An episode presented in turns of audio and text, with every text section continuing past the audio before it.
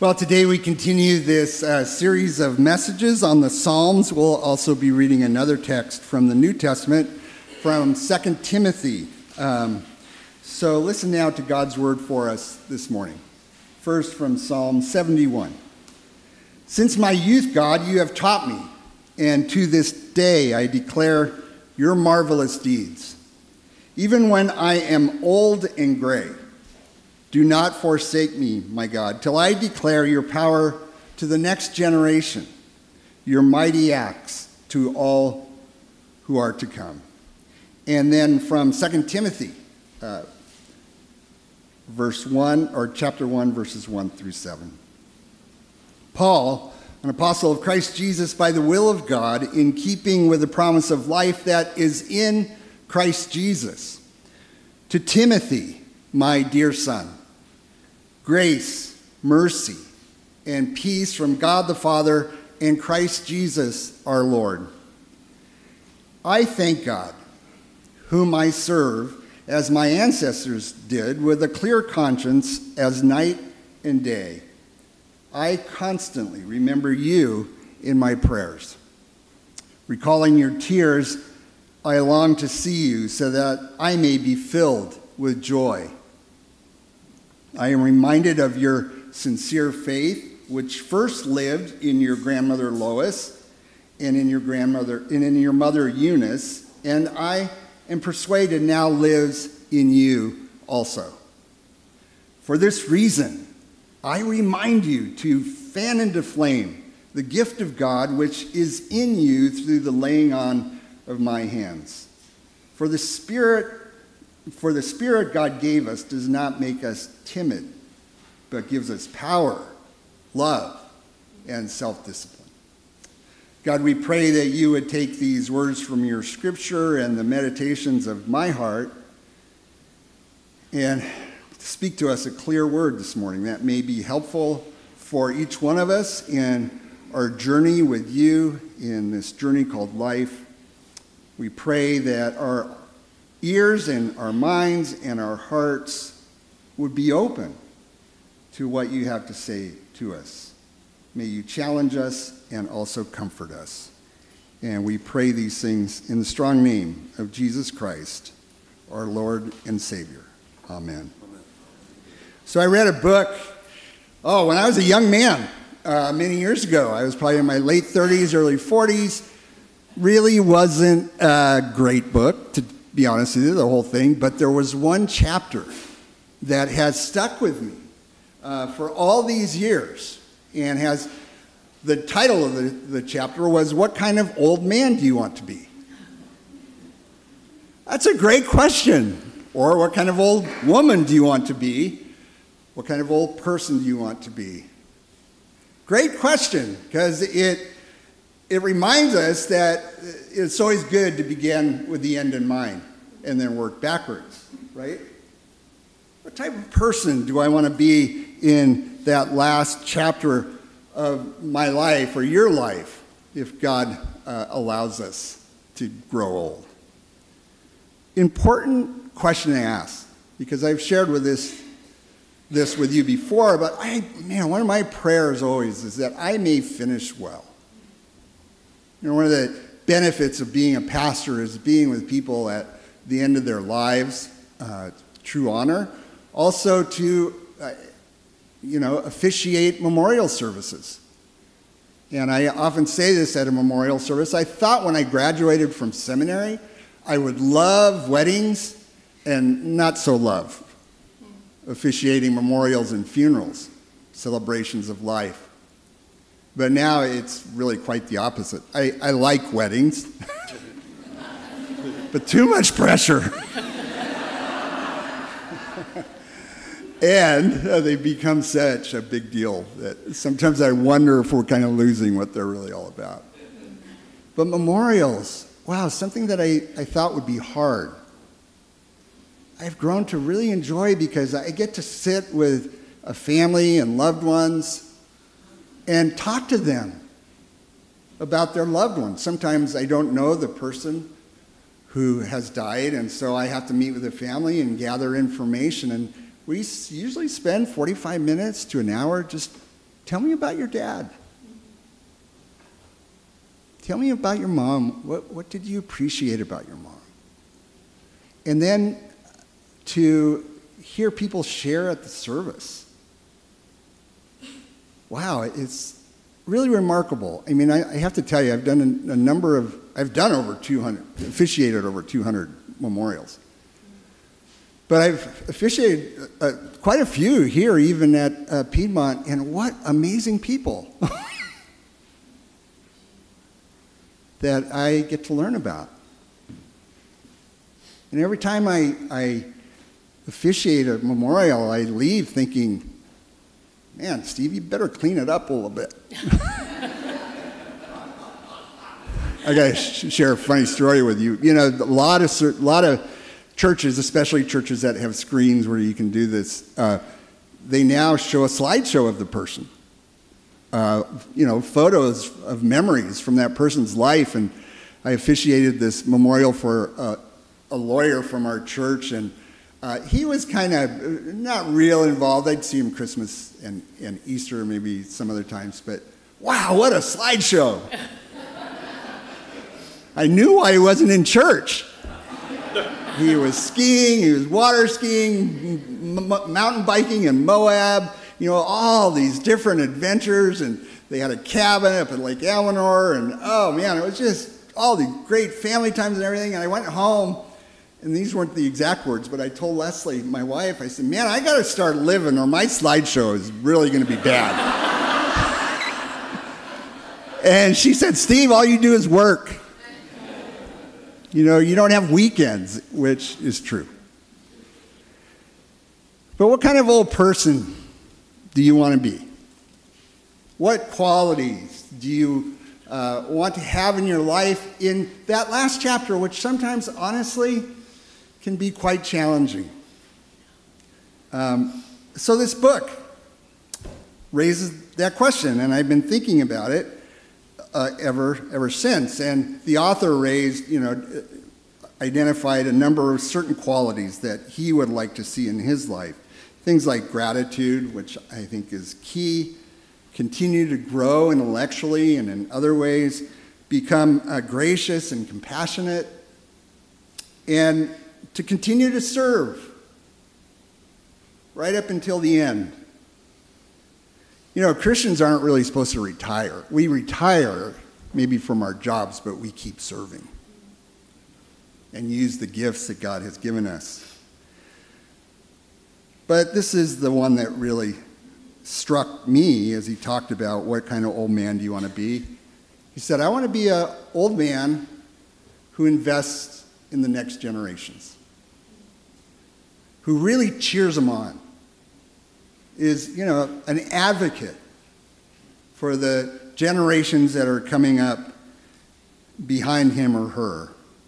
Enthusiastic, enthusiastically takes interest in uh, younger people. I want to be someone who passes on what perhaps I have learned if they'd like to hear that.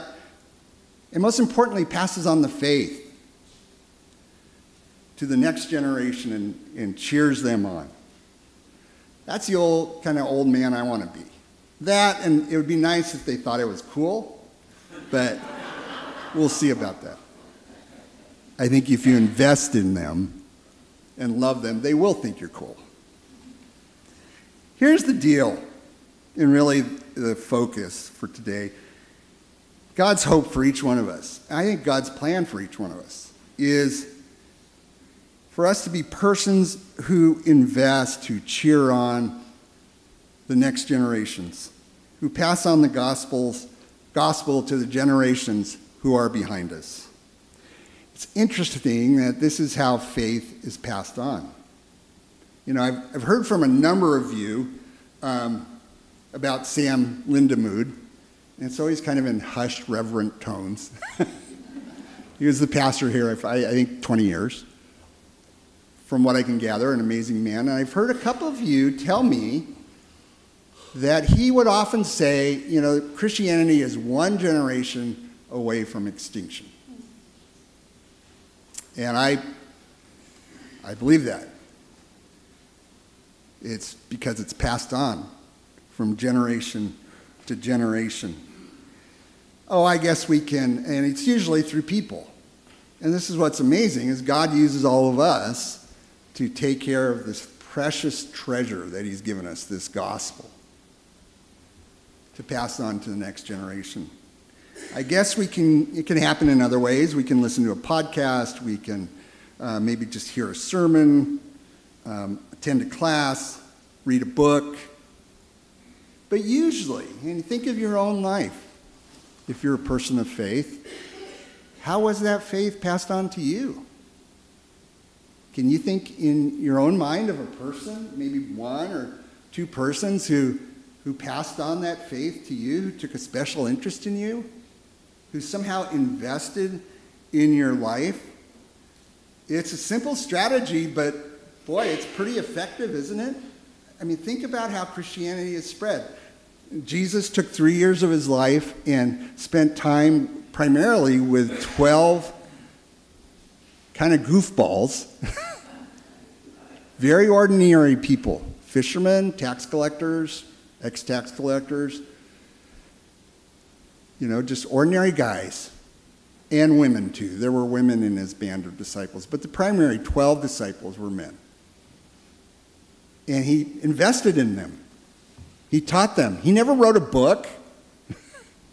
he never spoke be- before hundreds of thousands of people. He never was on TV. He just invested in the lives of these 12 very ordinary men and women. About 100 people, really, were his disciples. And they took that and they invested in others, and it's been going on for generations and generations and generations. And although in America Christianity is declining, in other parts of the world it is exploding in Africa, South America, Asia. Still going. And primarily through ordinary people, grandmothers. I can't tell you how many people have told me, yeah, it was my grandmother who passed on the faith to me fathers, neighbors, Sunday school teachers, youth leaders, confirmation mentors, you know, you name it. Just keep passing it on. Somebody at some point in your life probably took an interest in you and, and loved you and passed it on, either through word or through deed or for both, by both. Then they encouraged you. And as you think about it, probably be a very different person today if that person hadn't done that. I know I would be. Oh my gosh. Very different. I remember when I, you know, I wasn't raised in the church. Most of you know that. I didn't really walk inside a church. I went to church once for a memorial of a friend of mine who died of a drug overdose. And other than that, didn't really go into a church. You know, 60% of 12 year olds today have never walked inside a church in America. And that's an old statistic. It's probably 70 or 80% by now. But I remember my youth pastor telling me as I started going to this church, you know, if you decide to become a Christian, to follow Christ with your life, it's the biggest decision you'll ever make. And I thought, come on, I'm 12 years old, 13 years old. It's going to be the biggest decision I ever made. I had no idea. Changed everything for me. So the person who invested in you really influenced your life. So I think God calls each one of us, and I believe God calls each church to be an investing church for the next generations. Uh, this is my vision for our church. I hope within a few years we have that building is full of kids. I got to tell you today, I was over there welcoming these, these children, and their eyes just lit up as they walked into this renovated building and all that was going on. It was, I wish you all could be there. Next week we'll show the video and you'll see.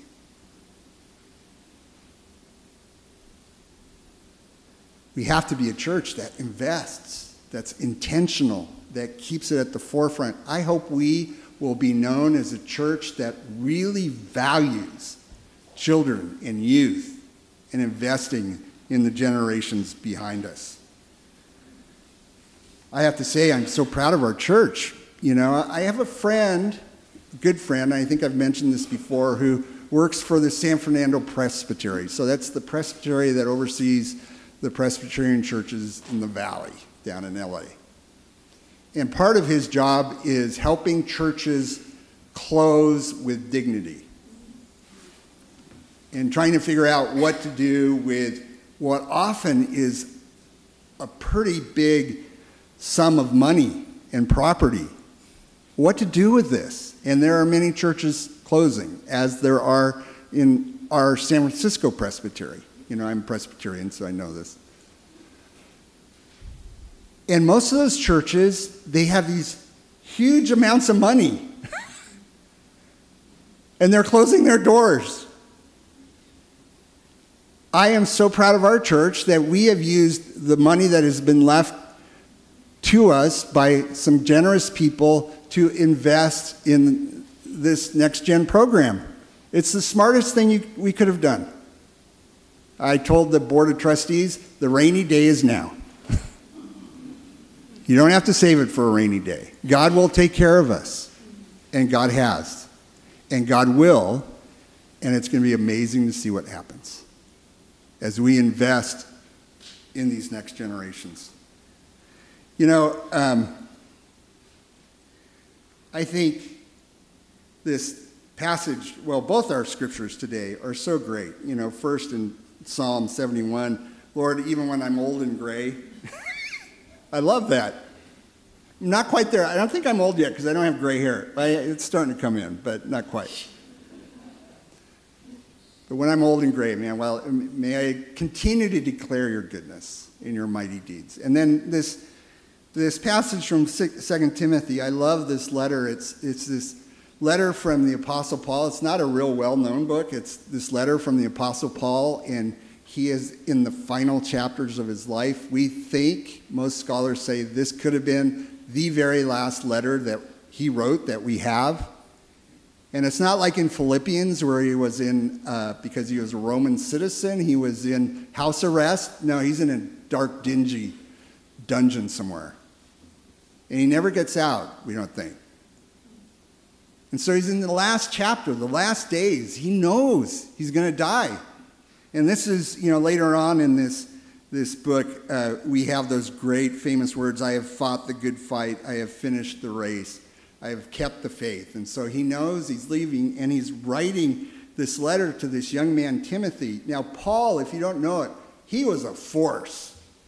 I think when he walked in a room, there wasn't too much air left for anybody else.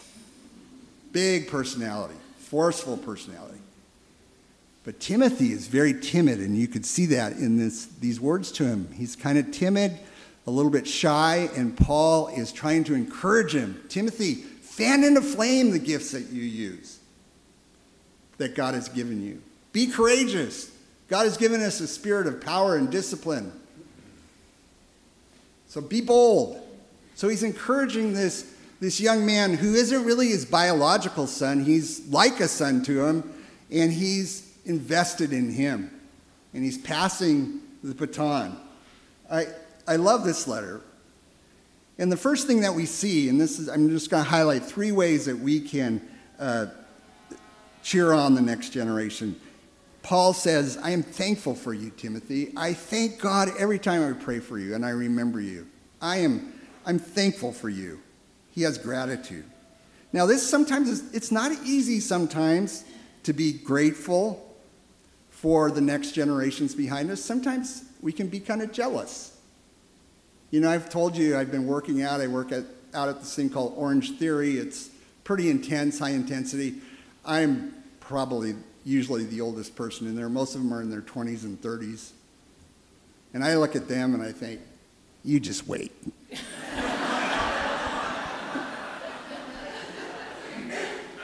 Easy to be jealous you know, they run and run and run. and they jump around and they can actually jump and, you know, all this other stuff. But I try to cheer them on.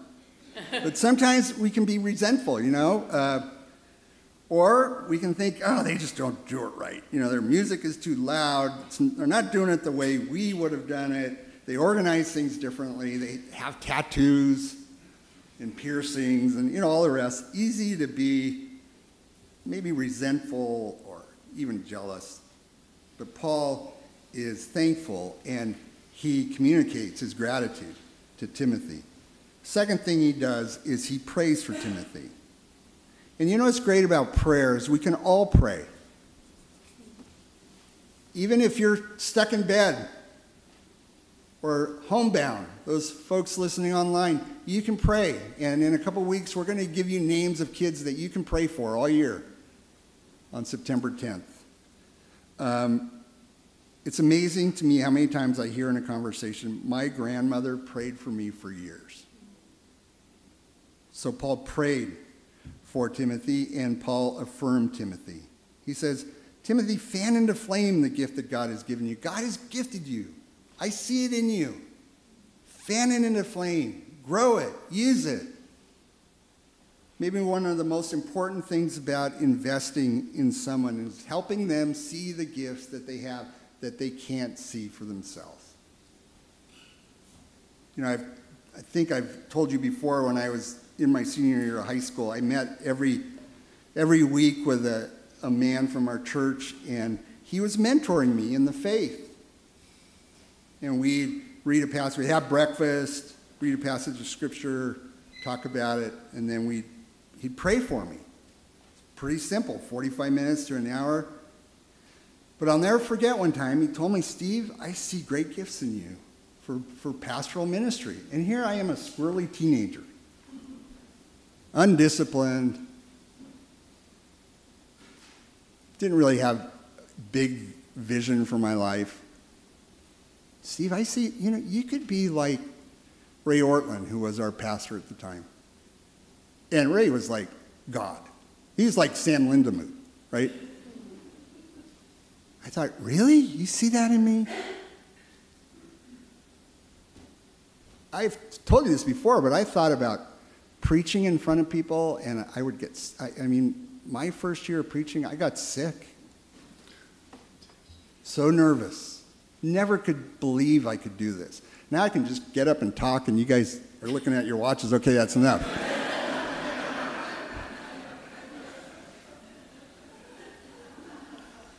but he saw something in me. He saw a preferred future for me that I couldn't see for myself. And this is what we have to do for the people behind us. Yeah, we can do it through teaching Sunday school. We can do it in an organic way of, you know, the kids that your friends are kids with. Love them.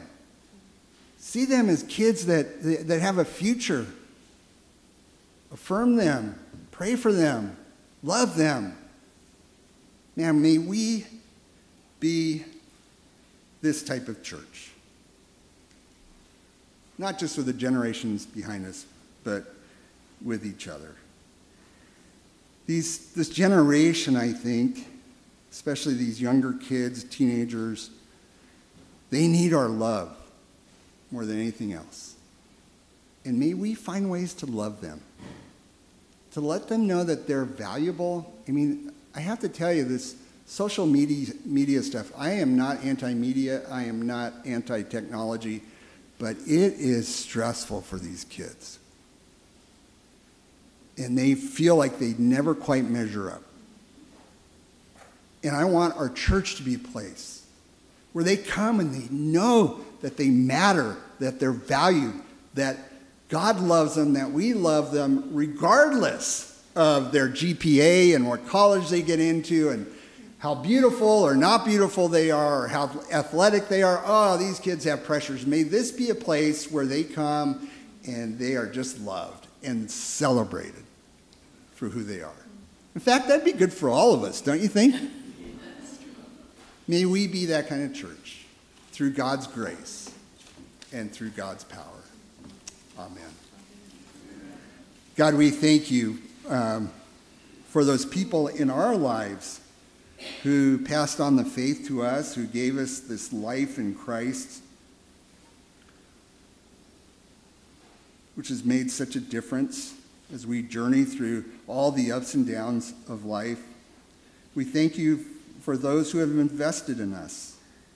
And Lord, right now we think of the people who took time to really pray for us, to love us, to maybe give us a picture of the preferred future.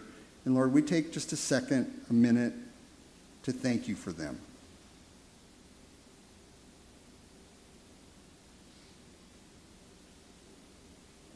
Lord, help us to be investors.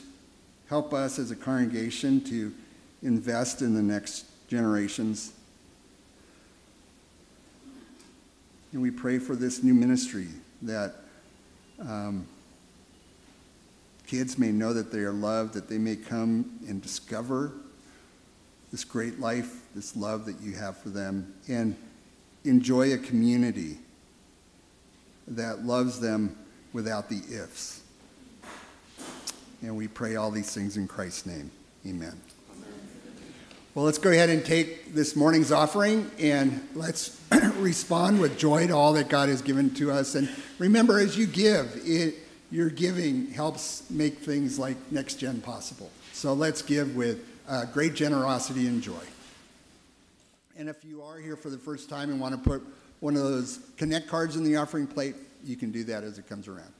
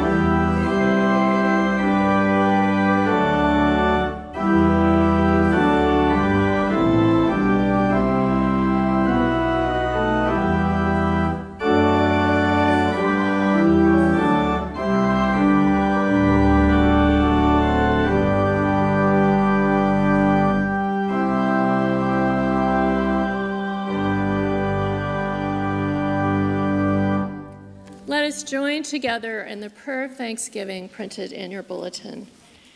Gracious God, you are the giver of all good gifts, our talents, our treasure, our very lives.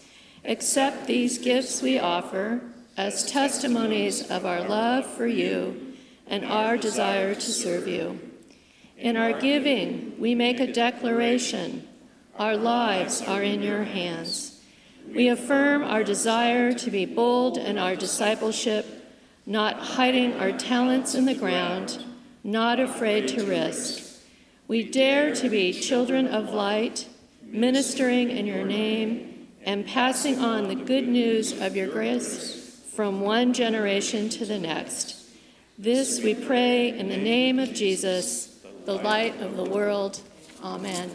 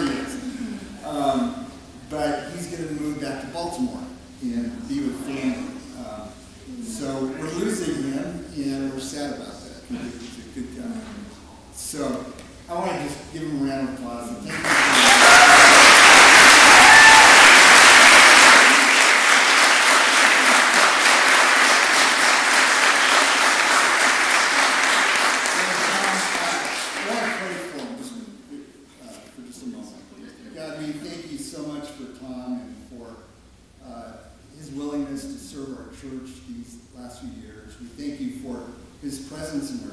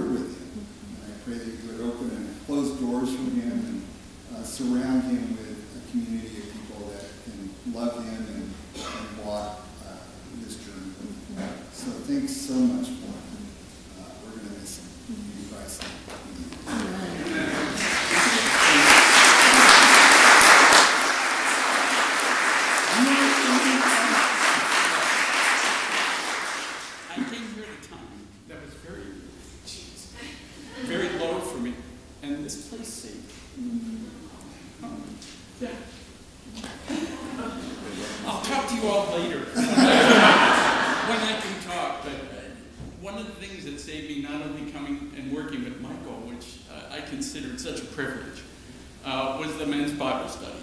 So shout out to you guys. So that became one of my favorite hours of the week. So good. Wow. Sweet. Sorry.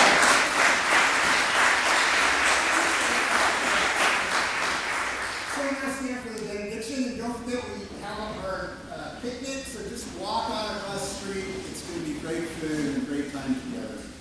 And so, my dear friends, as you leave this place now, uh, may the Lord bless you and keep you. May the Lord make his face to shine upon you and be gracious unto you. May the Lord lift his countenance upon you and give us all peace, both now and forever. And all God's people said, Amen. See you all over at the